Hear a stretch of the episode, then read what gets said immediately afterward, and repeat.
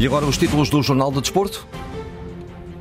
Shermiti renova com o Sporting, acordo anunciado nas próximas horas. As distinções a João Mário e também Frederic Orsnes, Sérgio Conceição e Luís Freire em discurso direto sobre o jogo de amanhã. CR7 bis, duas assistências do português no triunfo do Al Nasser. Ao Spring, Magnus Cort venceu a terceira etapa da Algarvia. Futsal, hoje há jogo grande pela liderança entre Benfica e Braga.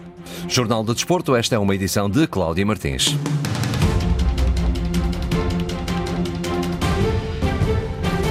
Está fechada a renovação de contrato de Shermiti com o Sporting. Antena 1 sabe que o acordo está formalizado, vai ser anunciado nas próximas horas. Ao que foi possível apurar, o novo contrato, agora profissional, vai estender-se até ao verão de 2027, com eh, subsequente aumento salarial para o jovem jogador leonino, que fica blindado com uma cláusula de rescisão de 80 milhões de euros. O processo arrastou-se durante o último mês, que coincidiu com a entrada entrada definitiva de Chermiti, de 18 anos, no plantel de Ruben Amorim, mas agora sim, fumo branco para a renovação vai ser oficializada nas próximas horas. Leões que, depois do empate de ontem frente ao Midtjylland na Liga Europa, já preparam a deslocação a Chaves. Morita é a opção, treinou esta sexta-feira já integrado. De fora continua Daniel Bragança. João Mário é o melhor jogador de dezembro e janeiro da Liga Portuguesa, com quase 29% dos votos dos treinadores principais da competição. O eh, médio do Benfica supera a concorrência de Fran Navarro do Gil Vicente e também de Odai Dabag do Aroca e de Galeno do Futebol Clube do Porto. O atleta do Benfica volta a figurar na lista de prémios da Liga Portuguesa. Já esta semana tinha sido considerado o melhor médio de dezembro e janeiro. Ainda no Benfica, Frederic Orsners é o futebolista da semana da Liga dos Campeões. O norueguês das Águias surge em destaque destaque na Liga Milionária depois do triunfo do Benfica sobre o Clube Bruges na Bélgica por duas bolas a zero. Arsnes, de 27 anos, levou a melhor sobre o francês Kingsley Coman do Bayern de Munique, o alemão Karim Adeyemi do Borussia Dortmund e o português Rafael Leão dos italianos do Milan. No Futebol Clube do Porto, que amanhã joga em casa com o Rio Ave a partir das 8 e meia da noite, permanecem as oito baixas. Francisco Meixedo, Fábio Cardoso, Wendel, Mateus Uribe, Gabriel Gabriel Verón, Galeno, Evan Nilsson e Otávio, sendo que é o baixinho, camisola 25, o que está mais próximo do regresso, ainda que não seja opção para o jogo de amanhã. Sérgio Conceição assume que todas estas ausências complicam um jogo já de si difícil. É mais um, um adversário que temos que, hum, que olhar com respeito, uh, mais um adversário difícil da nossa, da nossa liga e que vem num contexto difícil e vai entroncar na segunda parte da questão, que é, que é exatamente muitas, muitas baixas e menos opções, no fundo. Dragões, à procura da décima vitória consecutiva, recebem o Rio Ave depois do triunfo em Alvalade e Sérgio Conceição pede que a equipa se mantenha focada. A mensagem, no fundo, é a extensão daquilo que eu, que eu lhes digo a eles, nessa mesma mensagem de alerta, de estarmos vivos, de estarmos com o brilho no olho, de pensarmos que o que o Rio Ave vai ser a, a, nossa, a nossa Liga dos Campeões de amanhã, os três pontos fundamentais, porque senão depois não, não, não tem significado esta vitória brilhante que tivemos em Alvalade e não foi o Sporting que perdeu, foi nós que ganhamos o jogo. O conjunto de Sérgio Conceição recebe o Rio Ave antes da viagem até a Itália para enfrentar o Inter nos oitavos de final da Liga dos Campeões. O jogo está marcado para a próxima quarta-feira. O Rio Ave conseguiu roubar pontos aos Dragões na primeira volta, venceu por 3-1 em Vila do Conde, mas isso já lá vai, diz o treinador Luís Freire. Esse jogo já foi há muito tempo, já há 17 jogos, portanto aquilo que nós temos que fazer e que fizemos nesse jogo e não só nesse jogo, noutros jogos também fizemos, e isso tem que ser repetido, é a nossa atitude dentro do campo, a nossa concentração, temos que estar concentradíssimos, que ser uma equipa muito coesa, muito comprometida, atenção aos pormenores, qualquer pormenor conta neste tipo de jogo com equipas eh, tão fortes. Aí sim temos que tentar ao máximo repetir o que fizemos, porque todos os resultados são consequência daquilo que nós fizermos. O eh, treinador Vila Condense reconhece ainda o bom momento que vive o Futebol Clube do Porto, mas quer a equipa focada em si própria. Da casa dos outros, como eu costumo dizer, não costumo falar. Eles têm os objetivos deles, nós, nós temos os nossos, temos que olhar é para nós, temos que olhar para aquilo que não são os nossos objetivos. Nós temos que fazer o nosso jogo, se não formos competentes vamos perder o jogo, porque o Porto é uma grande equipa, é uma equipa recheada de qualidade, muito organizada, fortíssima a jogar em casa. Como disse, está num momento de 21 jogos sem perder, 9 vitórias seguidas Só dito isto, já se percebe a dificuldade para nós. Portanto, a gente tem tanta coisa para se preocupar do que estar a pôr os momentos do Porto e se está atrás deste e atrás daquele. Nós temos preocupados com, com o nosso momento, com os nossos jogadores, com a nossa organização, porque temos de estar extraordinários amanhã. O Porto Rio Ave é este sábado, amanhã, como ouvimos, às oito e meia da noite. O árbitro é Vítor Ferreira. O jogo vai ter relato aqui na rádio do jornalista Fernando Eurico. Antes desse jogo, no Dragão, no Algarve, o Portimonense recebe o Marítimo, também amanhã, mas às três e meia da tarde. O treinador Paulo Sérgio vai projetar esse encontro mais daqui a pouco. Já o fez o treinador do Marítimo, penúltimo classificado, José Gomes, garante que tem eh, uma equipa em crescendo. O tempo que nós estamos ali numa posição que não queremos, que não é nossa. E semana após semana, mesmo quando se ganhou, não conseguimos sair de lá. E continuar a trabalhar como nós estamos a trabalhar e a jogar como estamos a jogar. Ainda agora se viu contra o, o Sporting Clube Braga. É sinal que estamos mais fortes.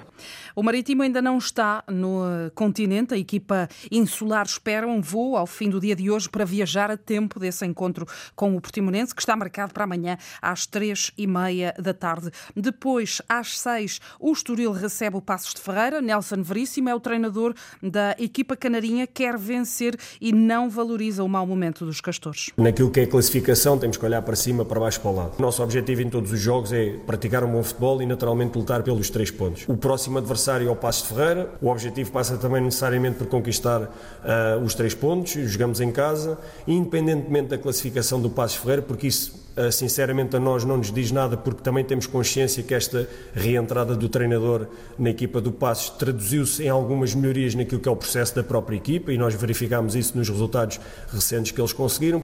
O Passo é o último colocado da tabela, tem nove pontos. O treinador César Peixoto sabe que a equipa está cada vez mais apertada. Cada jogo que passa tem menos tempo, por isso jogamos mais pressionados que, que, que os demais mas não é isso que tem notado dentro do campo. Sinceramente, eu acho que se nota uma equipa confiante, uma equipa proativa que vai conseguindo criar muitas oportunidades. Falta-nos às vezes, se calhar, a tal confiança no, no, último terço, porque as oportunidades estão a surgir. Temos jogos a fazer 20 e tal remates, ou seja, com grandes oportunidades de golo. É a confiança, é a bola a entrar, como já entrou e vai voltar a entrar, não tenho dúvida nenhuma.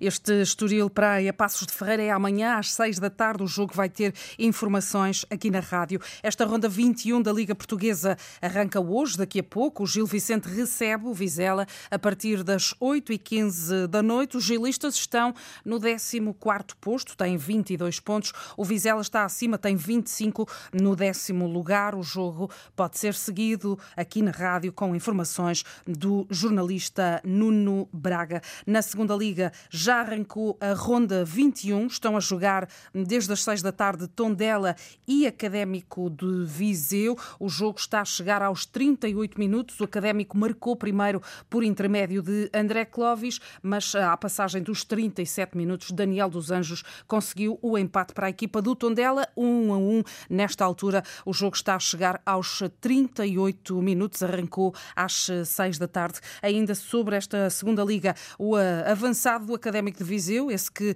marcou o golo eh, favorável à equipa comandada por Jorge Costa neste encontro que está a decorrer em Tondela, André Clovis, foi considerado o melhor jogador dos meses de dezembro e janeiro.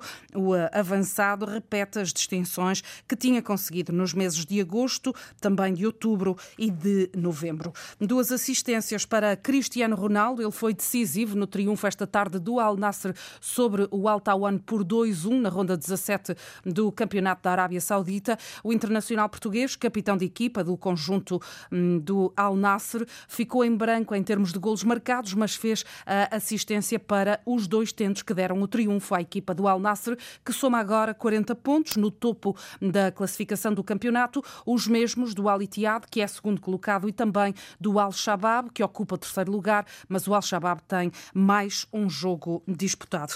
É na próxima madrugada que a seleção feminina portuguesa vai saber quem defronta no play-off intercontinental de acesso ao Campeonato do Mundo. Tailândia e Camarões vão defrontar-se em Hamilton às seis da manhã.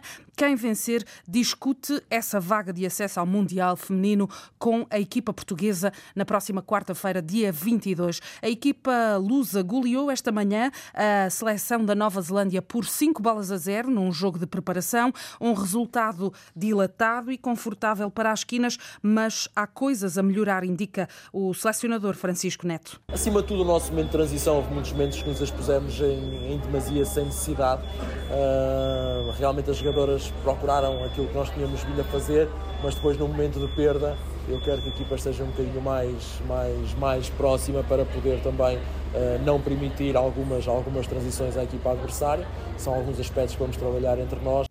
Francisco Neto, selecionador nacional, eh, esta manhã, após a goleada desta sexta-feira sobre a Nova Zelândia, num jogo particular, na próxima quarta-feira, dia 22, às seis e meia da manhã, a seleção nacional portuguesa feminina vai encontrar Tailândia ou Camarões. Esse jogo é decisivo, eh, é a luta final por essa vaga inédita no Campeonato do Mundo Feminino. As duas seleções, asiática e africana, vão defrontar-se na próxima madrugada, às seis da manhã. Magnus Corte venceu hoje ao sprint a terceira etapa da volta ao Algarve Algarve, segundo triunfo consecutivo do ciclista dinamarquês, que reforça a liderança da classificação geral. Tem agora 18 segundos de vantagem. Na estrada esteve o repórter Marco Fernandes, que nos traz o resumo do dia. Foi um dia em cheio para o dinamarquês Magnus Corta juntar à vitória na terceira etapa da volta que ligou Faro a Tavira. Na distância de 203,1 km, o ciclista da EF Education Easy Post venceu também a meta volante em Vila Real de Santo António, beneficiou das respectivas bonificações e ampliou para 18 segundos a vantagem sobre Rui Costa, que é agora o segundo da geral. O ciclista português da Intermarché ambicionava mais na chegada à Tavira, mas continua a acreditar numa vitória na Algarvia. Não consegui fazer melhor do que, do que o 6, 7 lugar aqui na, na parte final. Foi pena realmente não ter bonificado, mas no sprint, eh, bonificando todo dia, acabo por, por ganhar, uh, que, creio, 2, 3 segundos, então também torna torna isso também interessante. Eh, eu creio que até ao final, até o último dia, tudo está em aberto. Na classificação geral, João Almeida da Emirates é o segundo melhor português. Ocupa a décima posição, está a 28 segundos de Magnus Corte. Para amanhã está então reservada a mítica subida ao Alto do Malhão. A partida é de Albufeira às 11h20. A chegada ao Alto do Malhão está prevista para as 16 horas. Todos os quilómetros desta algarvia, que se estende até ao próximo domingo, vão ser acompanhados aqui na rádio pelo jornalista Marco Fernandes. No futsal, hoje há jogo grande, Benfica-Braga na luz. As duas equipas têm 38 pontos, tal como o Sporting, ou seja, quem vencer assume a liderança no jogo que marca o arranque da jornada 16 do campeonato. Carlos Monteiro, ala do Benfica, fala da importância deste jogo. É lógico que cada jogo é um jogo. Na taça da Liga as coisas correram-nos muito bem. Uh, esperámos um jogo diferente contra uma grande equipa, uma equipa que tem feito bons resultados e que, como disse, está empatado connosco uh, em nível de pontos e na luta pelo primeiro lugar, por isso esperamos um jogo muito difícil e vamos, vamos ter uh, de, de, estar muito concentrados e no, no nosso melhor para conseguir os três pontos. Robinho é o mais experiente da equipa arsenalista. Ele destaca o bom momento que se vive em Braga e espera conseguir o triunfo na luz, uma casa onde jogou durante cinco temporadas. A gente tem trabalhado duro. O último resultado que a gente teve agora pelo campeonato foi fruto do trabalho que a gente fez durante a semana e que a gente vem lutando diariamente. O nosso é no dia a dia. E a gente espera fazer um grande jogo agora contra o Benfica, que, que seja um jogo realmente digno do que a gente tem feito até hoje. Este Benfica Braga, decisivo para as contas do título nacional de futsal, é mais logo a partir das nove da noite, marca o arranque da jornada 16. Notas finais, tome nota. Hoje há voleibol, nível dos vencedores, jornada 11. O Benfica, já apurado para a terceira fase da divisão de elite, visita a Académica de Espinho a partir das sete da tarde. E no handball, o Avanca recebe o ABC a partir das oito na jornada 15.